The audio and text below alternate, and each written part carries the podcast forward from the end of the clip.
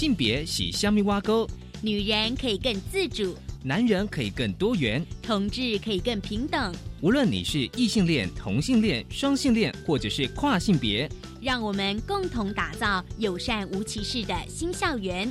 最没有尺度的声音，就在性别教育 Easy Go。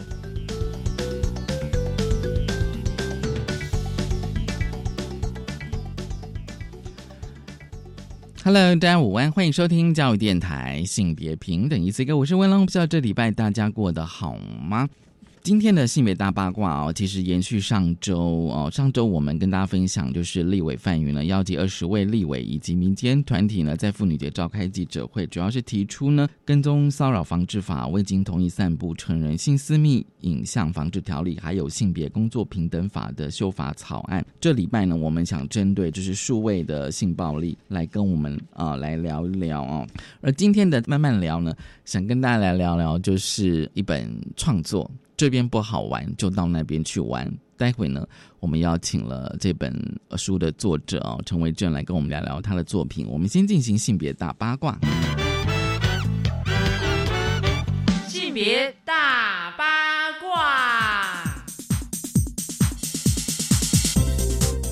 今天性别大八卦呢，想跟大家来分享，就是数位的性别暴力哦，这是呢。在今年的妇女节呢，就是有立委跟民间团体召开了记者会，其中呢有一个法案的提出，就是未经同意散布成人性私密影像防治条例。我们跟大家分享的是妇女救援基金会哦，因为他们在记者会上呢有表示说呢，在今年的一月到现在，至少到三月哦，已经接到了三十六案的数位性暴力的求助。其实这个算蛮高，因为平均一到二天就有一件，而过年之后呢。几乎每天至少有一件的求助案，那么受害人呢，百分之九十五以上是女性。其实呢，妇女团队就是因为第一个就是没有专法哦，所以呢，加害人呢就没有刑责，甚至呢就是无所恐惧的去加害下一个人。而妇女救援基金会呢，他们也分析了，就是去年一百零九年度。的数位性暴力的一些相关的新闻，其实呢，他们主要是根据电子新闻的关键字“裸照、偷拍、私密照、亲密照、露点照、偷录、外流”这些哦关键字去搜寻。发现呢，这是在去年呢新闻案件当中呢，女性受害人呢占了百分之八十九，加害人以男性居多，而且呢，就是百分之九十二的加害者的犯罪年龄呢，主要集中在十八到三十五岁。那么受害者呢年龄呢未满十八岁的未成年人最多啊，百分之四十五，十八到三十五岁百分之十四。其实大家这边可以注意一下哦，就是说如果是未成年的话呢，可以依照儿童及少年性。剥削防治条例来处理，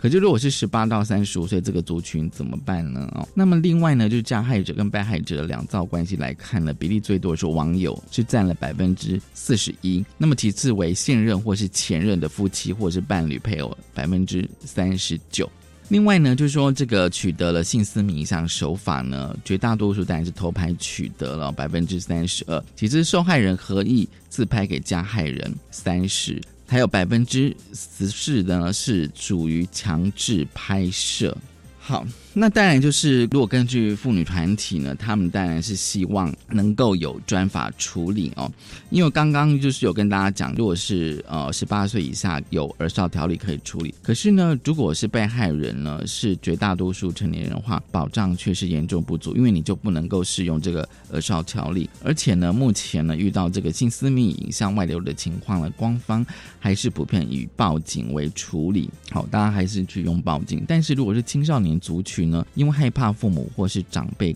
责怪呢，不敢去寻求协助，所以呢，就是导致被害人呢身心状态没有在第一时间被关注，案件也没有及时处理。就是说，可能因为我害怕被爸妈发现，所以我暂时就不处理哦，就会隐忍啦，就会隐忍。所以呢，预防呢数位性暴力呢，其实有非常多的方法。而的这个妇女救援基金会认为说呢，身为家长或者长辈呢，如果在家中有孩子呢，遇到这个数位性别暴力的事件呢，其实呢，要以温暖信任态度关怀孩子，那么还有就是要创造一个保密哦。安全环境让孩子安心求助。其实有时候我也觉得说，大人哦，就是家长可能也要稍微留意一下，就是那个网络事件到底怎么回事，尤其是关注你小孩。但是所谓的关注，并不是禁止，就说哎你怎么可以这样，而是说跟他去认识这个网络世界到底怎么回事。而妇女救援基金会呢，他们当然也会用，比如像漫画跟插图方式，会呃会跟大家来谈，就是遇到数位性暴力的一些情境。当然最重要的，我想大家比较期待，就是说希望能够。尽速通过《侵害个人性私密防治条例》。这是今天跟大家分享的性别大八卦，是要回来性别慢慢聊。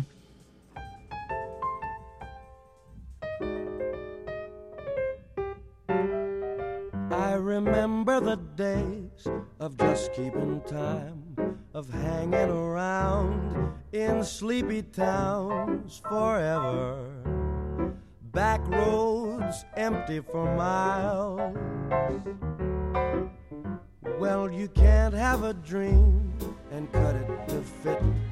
But when I saw you, I knew we'd go together like a wink and a smile.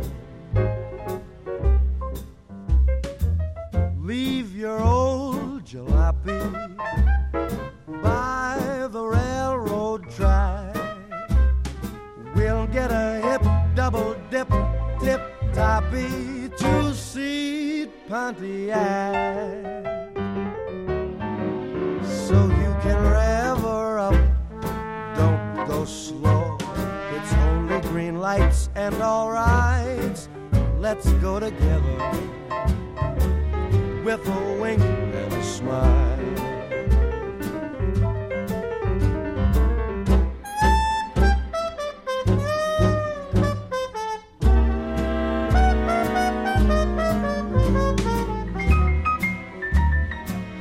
Give me a wink and a smile.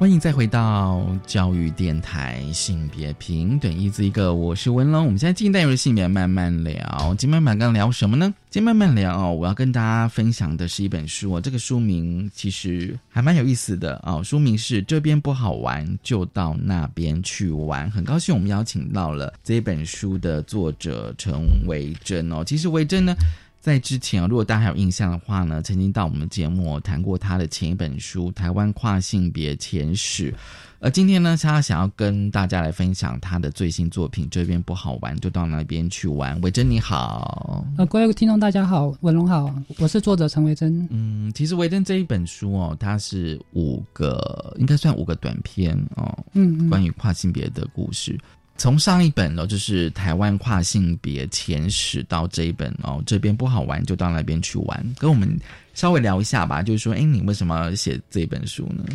呃，原先我前几年也做过一些，比方说去谈跨性别的政策啊，然后去去做一些国外的跨性别发生什么事情，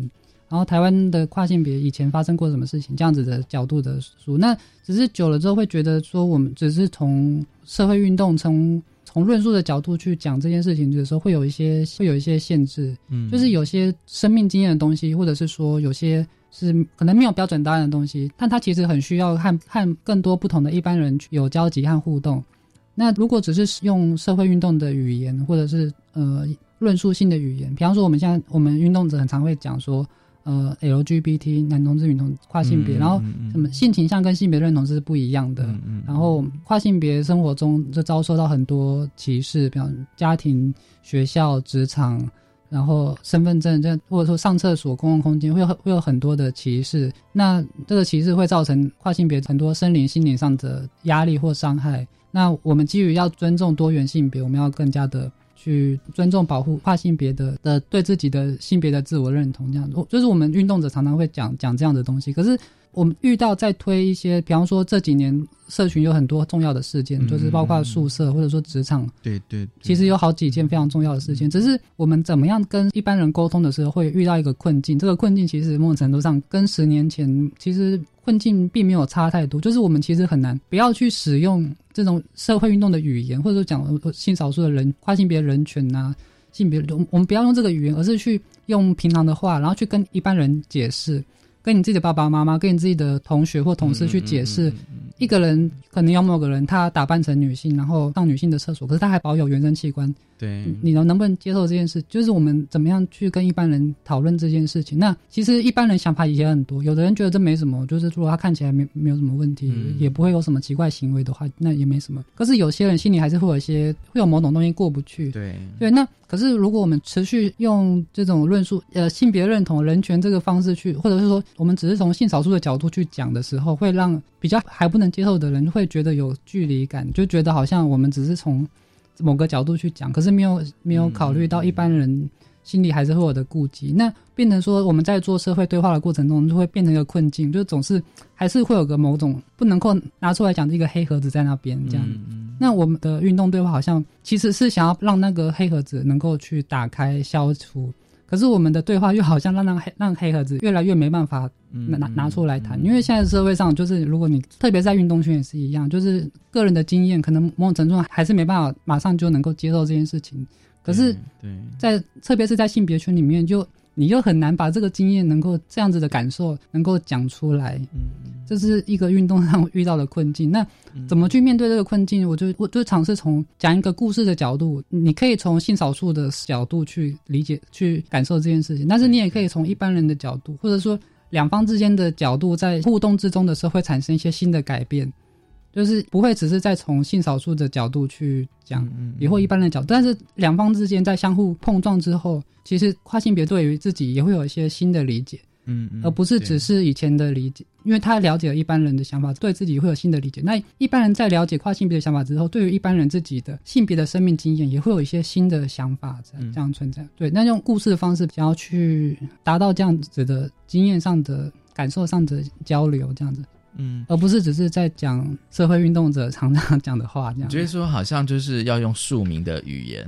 对，用一般人或者是讲一个故事，讲讲个故事。因为其实像我有遇到一些，比方他们说用那个经验故事比较能够打动人心。就算是我今天不是跨性别，并不是 LGBT，但是这有故事。啊，或是电影，因为本身有故事这样子嘛，对。然后我想说，就是说，在你的作者吧里面，就是说，以前跨性别哦，你认为就跨性别书写的传统是自传，嗯嗯嗯，对。但是你又不想要延续这种，像前几年应该很多人都看过美国电影《丹麦女孩》，讲讲一百年前的一个一个故事。那其实很，我我就观察很多一般人看了这个故事之后，会觉得这个其实还是不太能够认同这个主角，然后然后反而会觉得是这种跨性别者，他好像就非常的自私。只想要做自己，但是却好像忽略了别人的感受。比如说太太好可怜那样。对对对对对，那就是作为一个运动者，或者说作为我的个人，我其实还蛮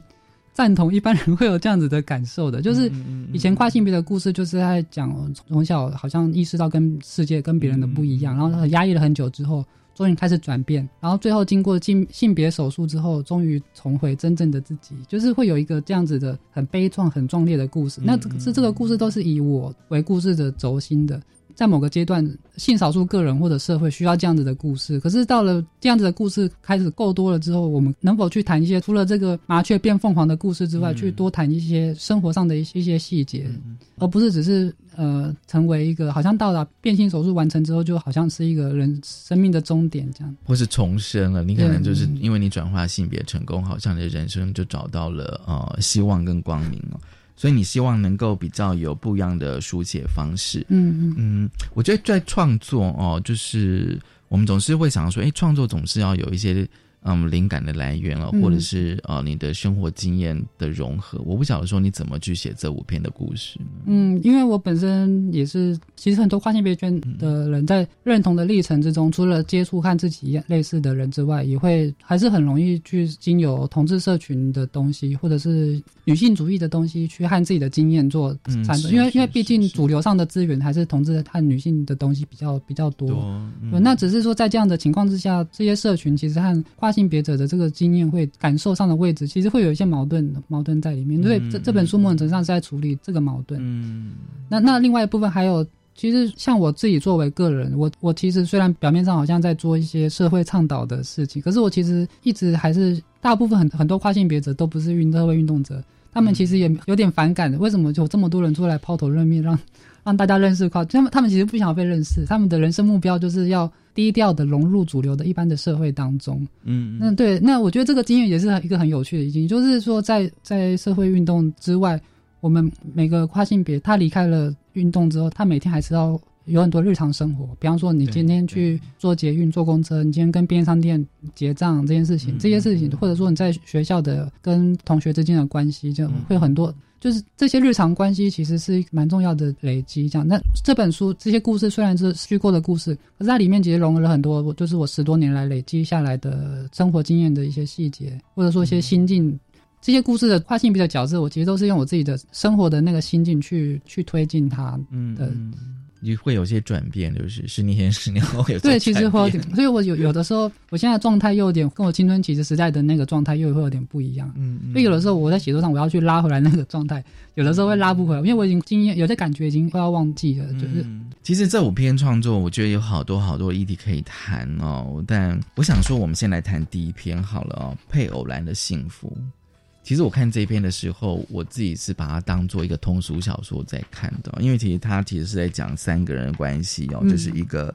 应该是一个跨性别女吧，男跨女哦，然后另外就是有一对夫妻，对，就是他约炮，然后结果不小心约到有妇之夫，对，就是他实际上也有另外有老婆的老公这样子。那呃，这个故事的发想一开，其实喜欢男生的跨性女有一个故事，就是说好像。虽然这些男生都都会跟这些跨性女往来，可是因为受污名的关系，他没有办法跟他正式的交往，或者说带回家见父母这件事情会有困难。所以好，这些男人他他同时另外会有一般女性的女朋友或者说老婆这样子。那有个经典的场面就是好像跨性别总是在当小三，然后原一般女性就总是在当原配，然后两两个之间好像会有个对立冲突。那我就觉得这个场面很有趣。就是好像一一般的，比方说像吸人妻一样，好像原配和小三之间好像就是一个相互对立的关系，可他们之间还是会有一个性别上的关系，就是说大家都同是女性，只是在不同的经验或位置上，对，会有一种关系在。那我创作了一个故事，让所谓三角关系有不同的可能性，这样。嗯，而且是一个跨性别女，而且重点是我看的时候啊，就是与那个就是太太哦，嗯，会找这个所谓的小三，那小三是个男跨女，嗯。他们会一起逛街血拼，嗯嗯嗯，这件事情其实我想了很久，真的，嗯，就在我自己的生命技能中，还在小朋友阶段的时候，其实总是会说遇到一些人，他就会拉着你到处跑，对，嗯，那其这个经验是其实虽然说他真的跟你很接近嘛，其其实也不尽然，可是这个拉着你到处跑的经验，其实是还蛮有趣的。他可能一面想帮助你，可是他他也有他自己的般女性的他的性他的生命位置在那边。哦，生命位置。对对。嗯，因为在你的十三页，我觉得比较呃那个故事的难度人到 David 哦，然后 David 的老婆哦，就是我们讲的那个的他太太哦，他就是对着那个故事里面的跨性美女是织嘛哦，编织的织，那个太太都说我可是货真价实的女人呢，怎么会输给你们这些假货？嗯，哇，就是一般原女，她她老公她男朋友被抢，其实是一种竞争关系，觉得自己好像输给了一个，而且既然输的人是一个，竟然不是一个女人，这件事情对原女的自我认同其实是会有一个冲击。冲击，对。而且重点是说，嗯，因为我们经常可以看到那种，比如说外遇哦，小三的新闻，比如说可能是老公有外遇，可是老公有外遇。当然，大家会想说那个外对象是女的，可是现在也有可能是男的。对对。可是，在你的小说创作里面，他是一个跨女，是一个男跨，是变成一个跨性别。对。我觉得那个感觉上层次一层一层的，就让你说这种这种呃外遇的情感的的可能性其实是很多样的。嗯，特别是跟 LGBT 哦，跟 LGBT 对，但是是 LGBT 好像跟异性恋的夫妻关系，它其实是可以混在一起，在某种情在三角关系的情况之下是有交叠的可能性的。嗯。对，就说即便是在因因为在你的吧里面有写到，即便今天是 LGBT 文化，其实跟异性恋文化其实还是会有交叠的。嗯嗯嗯，特别是在不同阶层，就是在比较精英同志圈以外的阶层，其实很多一般的男同志、女同志，他们的生活文化其实很多部分是跟异性恋，比方说女同志会教自己的 T，直接教她老公、教男朋友，嗯嗯，就是很，但是很多精英精英的女同志就情感上非常难接受这件事情，叫自己的 T 叫男朋友。因为女同呃比较比较运动的女同志会觉得我的人生花时间就是在对抗我我的伴侣不能不要被叫男朋友这件事情，好像就被推回到了异性恋的柜子。嗯嗯，对。可是对于另外一些阶层的人来说，他们会觉得这件事情很平常，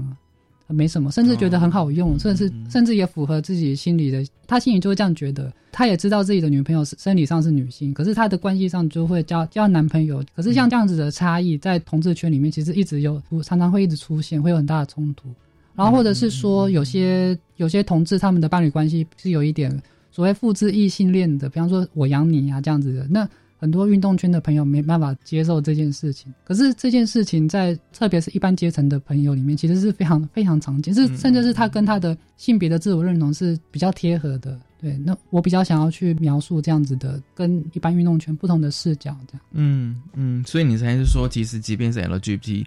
也受到这个异性恋文化的滋养，就是我们要重新去了解什么叫做异性恋嘛，一重新了解，或者是说，其实即便我们今天从有人说是从一出生了，可是我是觉得说，可能你你在你妈的肚子里面，在娘胎里面，你开始就已经开始在接受所谓异性恋文化的滋养。好，我们先休息一下，稍后回来。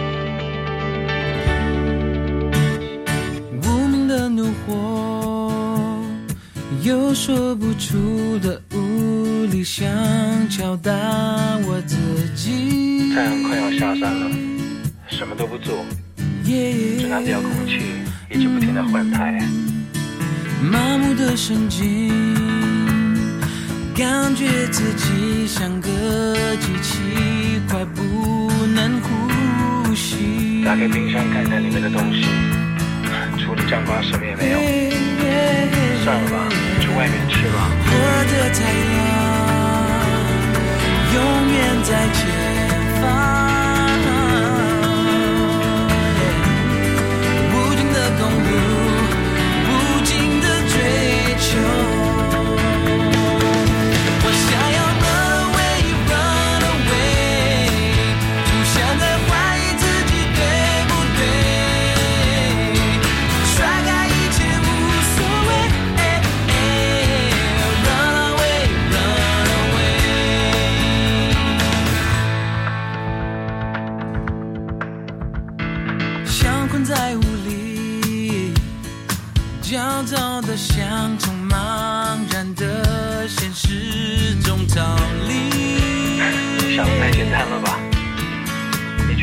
做的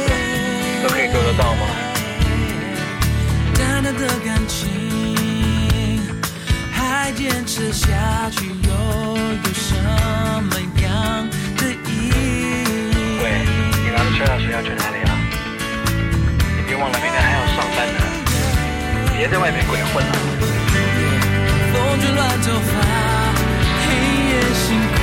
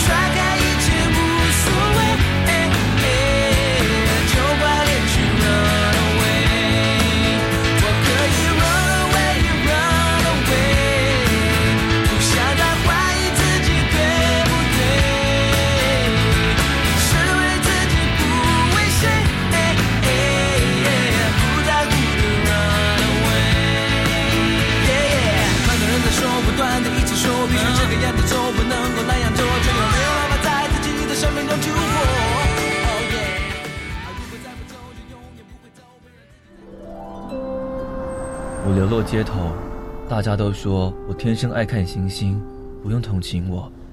但是你真的了解我吗？倾听是理解的开始，诉说是产生互动的钥匙。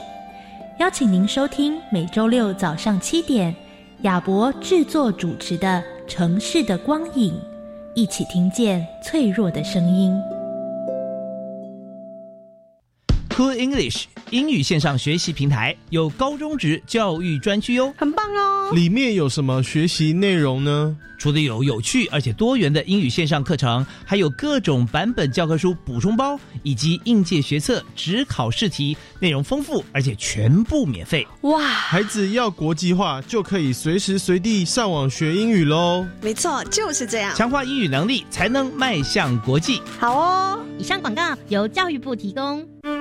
各位听众，大家好，我是水利署副署长王义峰。近年来气候异常，一年能在水库集水区降多少雨难以预测。目前已进入枯水期，水情有日益严峻的趋势，政府已采取相关措施，请大家一起珍惜水资源，节水随手做，用水不浪费。以上广告由经济部水利署提供。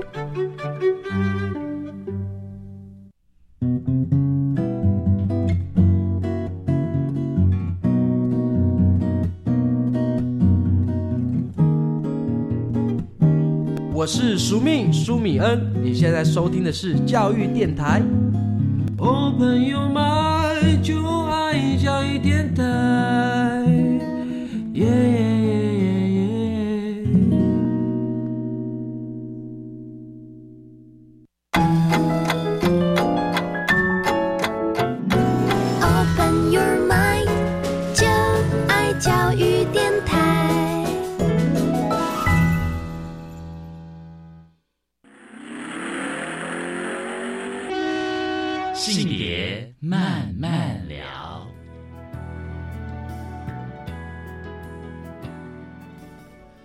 欢迎再回到教育电台性别平等一字一个，我是温龙。我们今天内容性别慢慢聊，今天慢慢聊跟大家聊的是一本书，这边不好玩就到那边去玩。高兴我们邀请到作者陈维娟。其实呢，这个阶段我们想要跟维珍继续来聊他这个创作。我们想要聊的是第三篇《女学生之死》，而且这一篇它的那个题目哦，我觉得非常有趣，是四月三十一日。女宿两个或一个女学生之死，嗯嗯嗯，充满了想象。一个是说，就是这个日期是因为不会有四月，不会有三十一天，就告诉你这个。对呀，我看题目都觉得不对，是假的，虚构的嘛？对，然后两个或一个，就是很多跨性别故事，一般人看的时候会有一个障碍，就是说。他可能不不管是视觉或者是文字，会有一个障碍，就是说，是不是要让你一眼就认出来他是跨性别？就是好像一个角色一出场就嗨，大家好，我是变性人这样子，嗯嗯，好像是要是要这样子，还是说日常生活中？就算是不同状态的人，在不同生活中也会有不同的层次。比方说，有他，你第一眼就认出来，或者说你一眼看过去之后想了一下，或者回想一下才认出来，或者是说你跟他相处了好一阵子都没有认出来，对，或者是说你如果跟他长时间相处，一直都没有认出来，那到直到有一天某个原因才忽然知道，这个情境都会有不一样的。那这篇故事是在想要比较想要去描述，就是有一种跨性别的生活方式，是他已经是用他的目标性别生活已经很久了，嗯，然后也几乎不太会有人认出来。可是这样子的状态，其实会有另外一些内心的状况，然后甚至是说他的周遭的朋友、同学、同事，或者说自己的伴侣，他不知道、不知情很久，一直都不知道。可是后来有一天忽然知道这件事情的时候，心里还是会很大的冲击，嗯，会很大的很难以接受。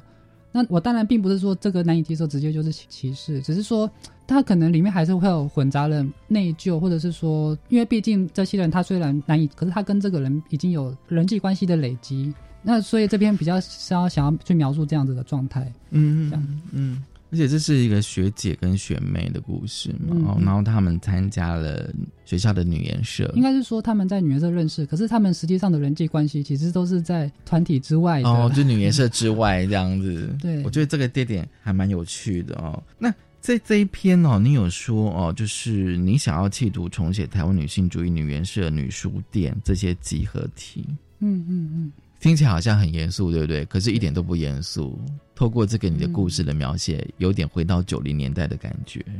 嗯，真的。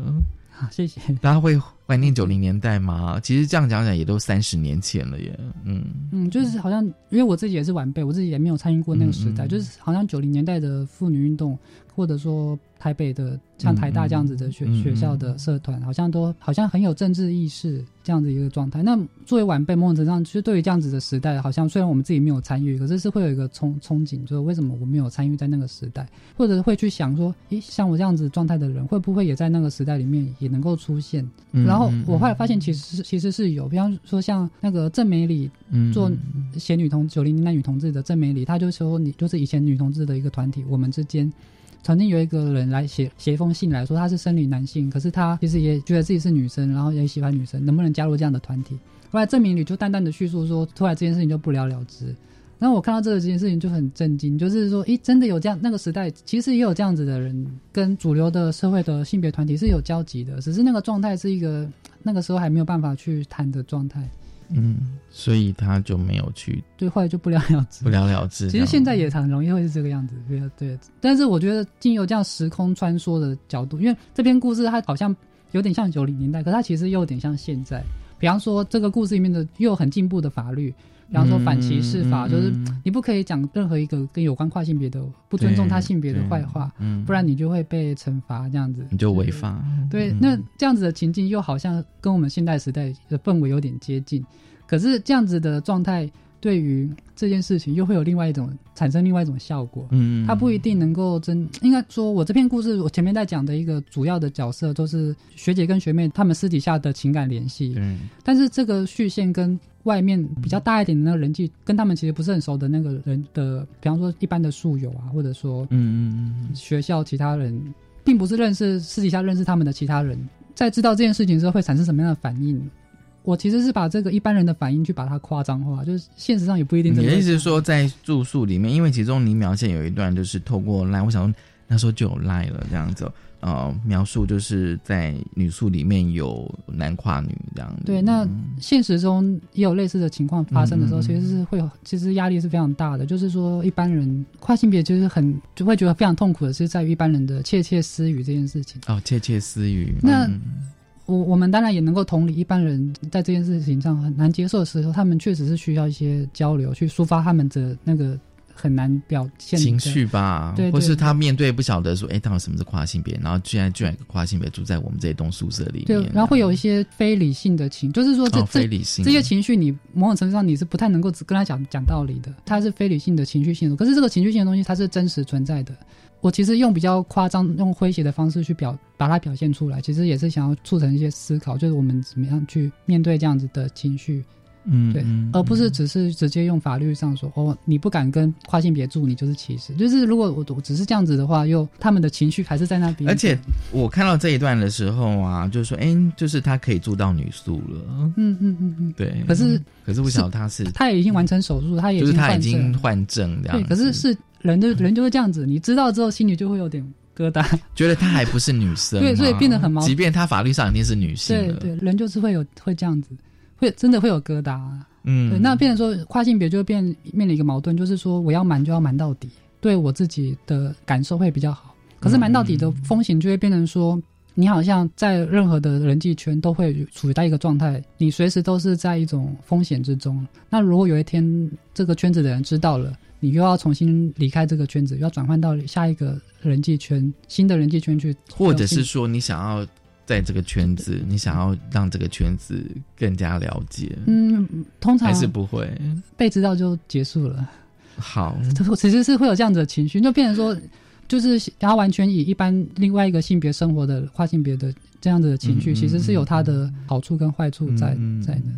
好。其实呢，就是说五五篇里面，因为我们今天时间关系哦，就是没有办法一一细讲哦。其实最后我想要就是来聊染色哦，这是第五篇的染色。我觉得这一篇的故事其实很完整。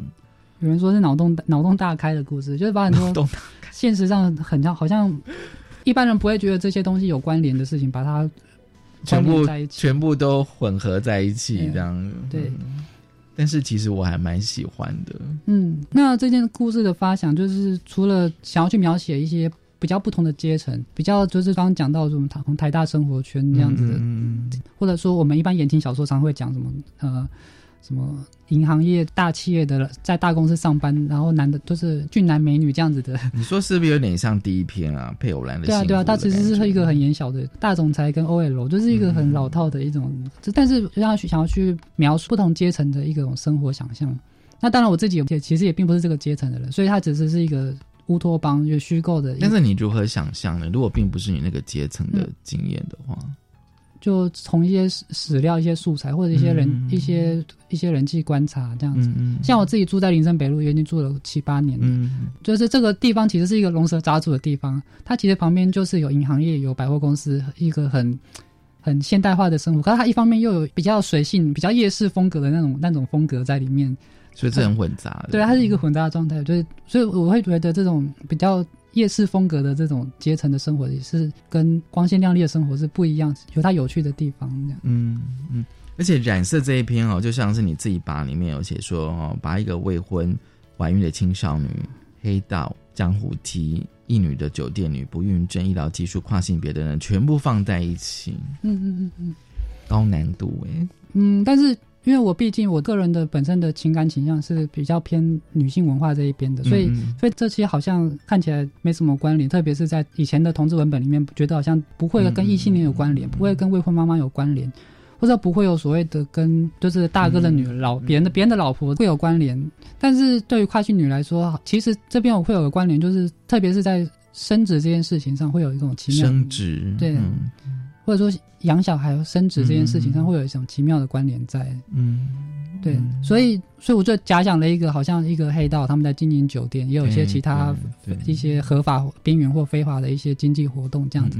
那我就想要去描述的一种社群想象，就是说，在这样子的圈子里面，它其实除了赚钱之外，它其实也有长期性的生活照应的关系。比方说住在一起啦，或者是一起吃饭啊，或这样子的一种社群式的这种关系。因为现在这种关系在一般外面的职场是已经不复见了。我们一般的职场就是每个人就是大家都在赚钱的，然后然后下班就拜拜的。对对对，不会有这样子的关。但是其实，在某些阶层，或者说其实很多。很多不同阶层的同志，他是在比较一般性的服务业的产业里面工作，他这样这种经验也比较少被我们再现。嗯，可是，在这个圈子里面，他自然会发展出一一些人际上的一些情感，比较日常性的情感。比方说，这个 T 他可能就跟他的女同事就有某，或他会跟他的客人、跟他的上司，对，会有某种甚至说不上来的一种一种感情在那边。但这个感情就跟。一般我们比较常听到的，现在同志都是百万年薪，好像都是收入都很高，那可能做律师、做银行、做科技业。就是说那种想象就是中产啦，对对对，然后可能就是然后很有品味啦，都会啦这样子。然后对于基于性别的那个人际的情感关系，好像是比较基于我们现在主流上比较想谈的，哦，就是只限定在伴侣。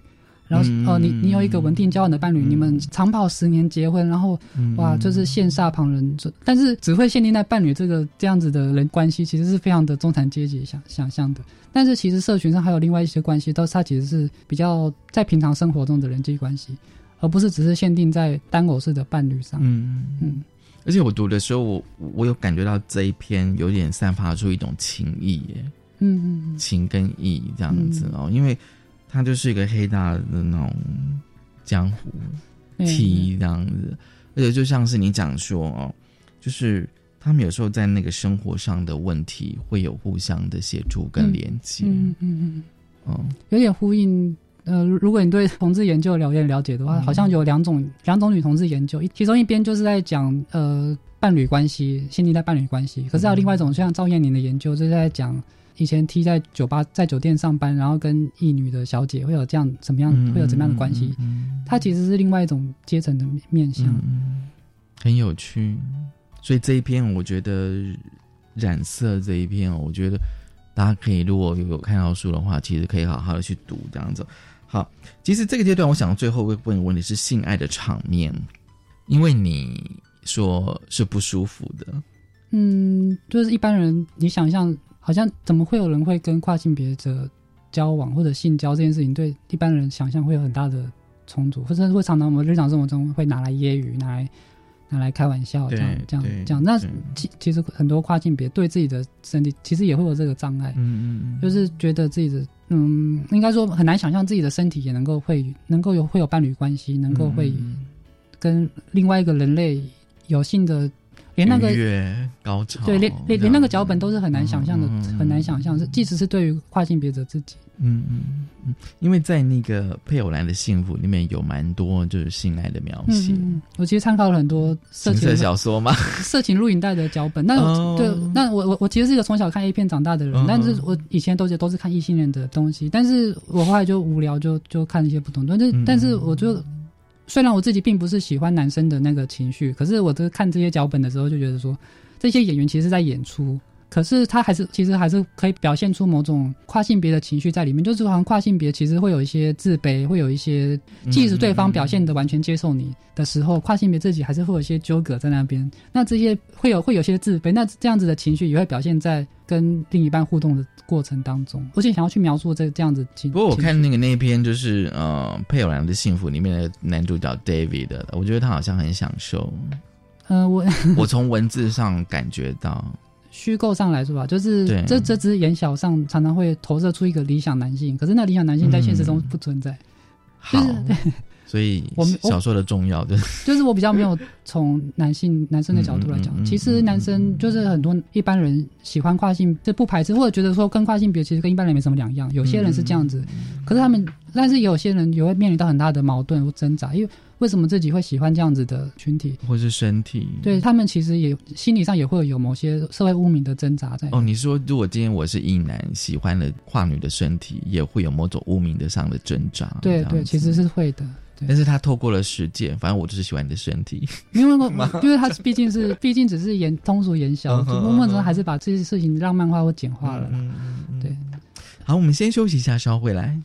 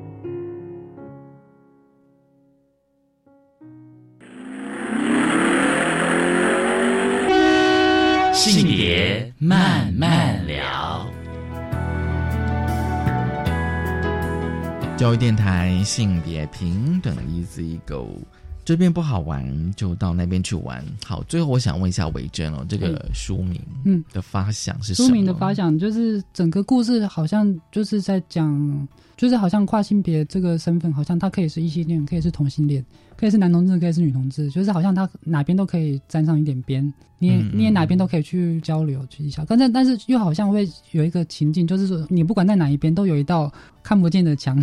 看不见的墙在那边。看不见看不见的墙。对，那、嗯那对于跨性别来说，就是性少数除了自己跟自己跨性别的朋友之外，他们其实总总还是会有一些愿望，是想要融入某个圈子、某个社群，是在跨性别圈子以外的圈子。嗯嗯，对啊，比方说融入呃异性恋结婚生子的那个的人生，嗯或者是融入男同志生活圈的人的社群的文化，融入女同女同志社群的文化这样子。可是呃，有这样子的想要去归属于某个社群的念头，可是，在这些圈子里面，不管是在你你是异性恋还是男同性恋、女同性恋的圈子里面，有人际关系的时候，总还是会有很难一言道尽的一些纠葛或者毛球在那、在那边的时候。那其实对跨性别者来说，是一直是都是很很很辛苦的事情。嗯，对，所以这本书所有故事都在讲这个辛苦。那这个困境。困境是这样子，也没有办法一时改变。那作为个人来说，你怎么样去面对这件事情的时候，就是也也许可以换一个心态，就是去不要只在一个圈子，可以到处多跑来跑去穿梭这样。你你这样讲法让我想到，用大家现在可能比较熟悉的，现在不是很流行所谓的开房间吗？嗯嗯，就是那个 Clubhouse 哦，就是有一些朋友他们讲说。这个房间觉得不好玩，那我就赶快移到另外一个房间 去，到处串场。但是 到处串场，嗯，就比较不会有这么，就是让会让这件事情有更多的可能性一点，嗯哼，而不会觉得好像说哦，自己终究不是一个真正的女性，好像你很难结婚生子。你也很难在男同志、女同志圈找到伴侣，就好像很很悲观、很绝望这样子。转换不同的角度去想这件、去看待这件事情，也可能让一般人用这样的角度去看这件事情的时候，会有不同的想象的可能性。其实你在那个《狐狸镜子》那一篇哦，就是一百五十七页里面有一句话，就是我原本以为只要自己打扮像女孩子，听起来啊声音听起来像，举止看起来像，就是真正的女生了。嗯，其实我一直认为这一句是这本书的核心。哦，谢谢，谢谢。我不知道你是不是这样认为，就是我如果做一个读者的感觉是这样。嗯，就是我自己会去反省，就是说很多跨性别会好像就觉得自己呃样子很成功，声音很成功，嗯嗯嗯，就好像已经自己能够被承认是另外一个性别。可是作为一个，如果我从旁观者一般的角度来讲，会其实会有很多更文化性的东西是是更困难的一个困境。比方说，其实文化上来说，男生和女生的讲话方式是很不一样的，并不只是语调，而其实是是男生比较会喜欢说道理，会比较喜欢就就事情谈事情。可是女生女性的讲话的，我跟你讲话的方式是关系是关系性的，是我跟基于我跟跟你的关系的去讲话，而不是去讲那个事情。所以光是讲话方式、语言方式就有很大的不同。那还有就是说。跨性别想要去融融入他目标性别的同性的社交文化，嗯嗯，比方说女跨男就想要去融入男性同男性同才的文化，哦对，哥们的那种文化。那跨性女就想要去融入女性的女性的那个文化，可是男性的同才文化、女性同才文化其实也有很多它的规矩、它的潜规则存在，它的规范。对，然后它并不是，即使是一般人在那个文化当中，其实有些人也也是一直很难、很痛苦或很难适应的。或是，也就是说，如果今天是一个女跨男，在一个男男性朋友圈，可是也许那些男性朋友还不一定真正的会把你当做是真的男男人，或者是说他直接把你当男人的时候，有的时候跨性别自己会反而会自己会卡住。哦，对，会有会有一些自己卡住的点，这样在那边。嗯。嗯，我自己是认为说哦，就是这本书看完之后哦，我觉得当然就是可以看到更多的跨性别的故事。如何用自己的声音发声，说出自己的故事，应该也是你写这本书的嗯用意。就是我这几年想要写创作，当然也陆陆陆续续也看了很多，不管是文文学的或者是电影的不同的东西。那有些文本是刚刚讲到了跨性别的自传的那样子的故事，然后也有一些电影是从一般人角度来编的故事。或者是说，像可能他是同志文学，同主角是同志，里面有一个跨性别的角色这样子，那这跨性别的角色就比较是配角的位置，而不是主角的视点的位置，就是有各式各样的文文本。那其实跨性就是说，对于跨性别来说，为什么故事这件事情？因为其实像同志或一般人也是，我们从小到大都看了很多故事嘛。很多罗曼史的故事，比方说像铁达尼号这种很很，可是我们在看故事的时候，总是会有一种像我这样的人，能不能够在那样的故事里面？你说，如果今天铁达尼号主角是跨性别，就是对，比方说像杰克，他他是女跨男，或者之类的，好像会很有冲突。可是你要怎么样让这件事情让他觉得真的有可能发生，还是很浪漫、感人这样子？对对对对对，就是那这样子的想象，其实对于。跨性别有一个值得活的人生是可能的这件事情，是一个蛮重要的一种想象资源。对，那我们台湾其实我们台湾除了很多欧美电影之外，还有很多日本电影或日本动漫，其实有非常多非常多这样子的资源，跨性别的资源。对，那其那这几年其实其实跨性别朋友也也常常会写些有的没有的东西，会在网络上跟自己写或者跟别人分享这样写，只是说除了我们争取权益之外，也能能够有更多的故事、更经验、生命能够能够产生这样子。今天就很高兴，维珍哦来跟我们分享，就是他的作品这边不好玩，就到那边去玩这样。子。其实我蛮喜欢这个书名的，蛮有，就是这本书的新书会在三月底会在哦三月女书店活动，可可能这节目上的时候，我不知道是在是活动前还活动后啦，只是说，对大家都觉得这个书名还蛮有趣的。然后可以思考，嗯，然后对，就觉得好像很能套用到我们人生的状况。比方说我们在上班，我们都很想要去换下一个工作，就可是又在又觉得自己在现在的工作好像又还可以，就是会有这样子的。哦，好，我可以 了解，大家都在怎么讲，就是在体制里面就好像。寻找吗？观望，想离开，可是又好像暂时再待一阵子也没有什么关系，这样子的情绪，在亲密关系会不会是这样？有可能。谢谢维珍，这边不好玩就到那边去玩。谢谢，谢谢大家收听今天的性别片的一字狗，拜拜。